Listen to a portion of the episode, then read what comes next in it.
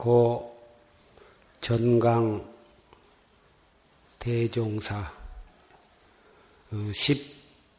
19주기 그 추모제를 맞이해서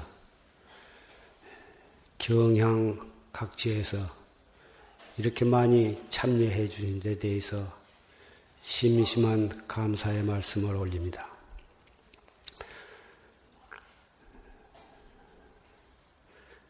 조실스님께서는 지금부터 96년 전 무술년 11월 16일에 탄생을 하셨습니다. 16세에 출가하셔서 23세에 견성 오도 하셨습니다. 제방 선지식을 두루 신방해서 다 인가를 맞으시고 마지막 25세에 망공 스님께 인가를 맞으셔서 법을 이으셨습니다. 방금 녹음을 통해서 경청한 법문 내용이 바로 망공 스님께 인가를 맞으신 장면에 대한 법문이었습니다. 언제 들어도 감격이 가슴에 벅참을 느낍니다. 33세에 불지 종찰인, 불보 종찰인 양산 통도사 보광선언 조실로 추대를 받으셨습니다. 그 이후로 전국 각 선원에 조실로 추대되셨고 63세에는 주한 이 자리에 용화 선언을 개설하셨습니다. 그리고 72세에는 수원 용주사의 중앙선언을 개설을 하시고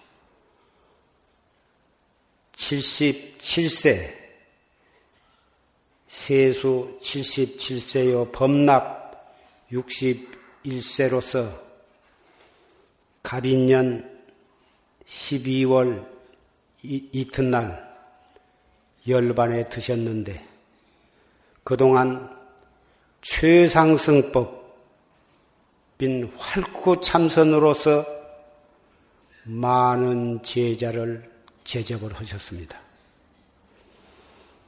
3천년 전에 우리의 교주이신 서가모니 불께서 이 사바세계에 출연하셔서 왕궁의 부귀를 헌신짝처럼 버리시고 설산에 들어가셔서 6년간의 뼈저리는 고행을 하시고 급기야 나벌 8일에 새 뼈를 보시고서 견성 성불을 하셨습니다. 바로 앞으로 6일 후에면 바로 부처님께서 성도하신 나볼 8일 성도제가 돌아옵니다마는 부처님께서는 나볼 8일에 성도하셔가지고 8만 4천의 미묘한 법문을 설하셔서 많은 중생을 교화하셨습니다. 부처님의 법문은 팔만 대장경 속에 수록이 되어서 해인사에 우리나라에서 발간한 팔만 대장 경판이 보관이 되어 있습니다. 부처님의 육성은 우리는 우리의 법문은 들을 수가 없습니다.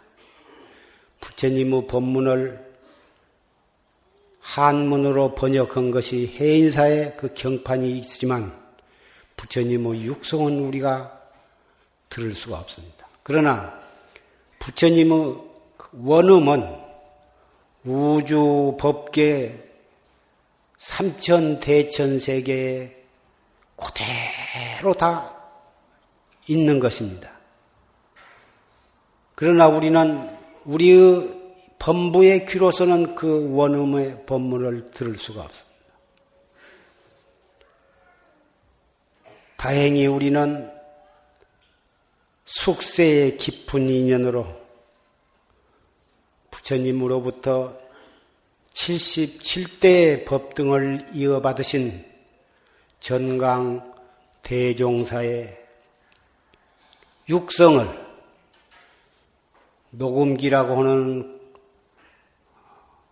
무기, 기계로서, 기계를 통해서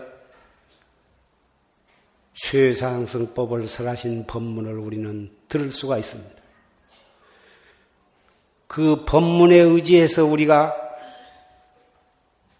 활구 참선을 올바르게 그리고 최선을 다해서 닦아나간다면 바로 부처님의 원음을 우리는 들을 수 있으리라고 믿는 것입니다. 졸스님께서는 말년에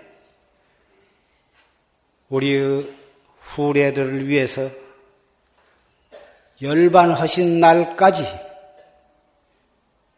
법문을 설하셨고 그 법문을 녹음을 해서 많은 양의 녹음 테이프를 우리 용화선언에서는 잘 보관을 하고 있습니다. 인연 있는 분들에게 골고루 들으실 수 있도록 하기 위해서 정성을 다해서 널리 널리 보급을 하고 있습니다. 3천년 전에 열반하신 부처님, 또 20년 전에 열반하신 조실스님 뭐 법문을 우리가 신심만 있다면 우리는 언제나 들을 수가 있습니다.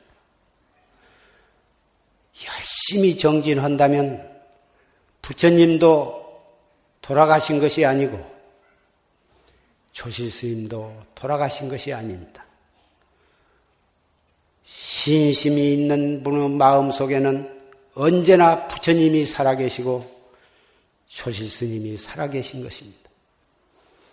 오늘 이 자리에 참석하신 여러 형제 자매 도반 여러분께서 항상 최상승법에 의해서 여법히 정진하신다면 우리는 세세생생의 정법문 중에서 다시 만나서 이 일대사를 해결하게 되리라고 믿습니다. 한 분도 나고 하신 분이 없이 다 같이 성불할 것을 마음속에 다짐하면서 인사의 말씀을 가름하고자 합니다.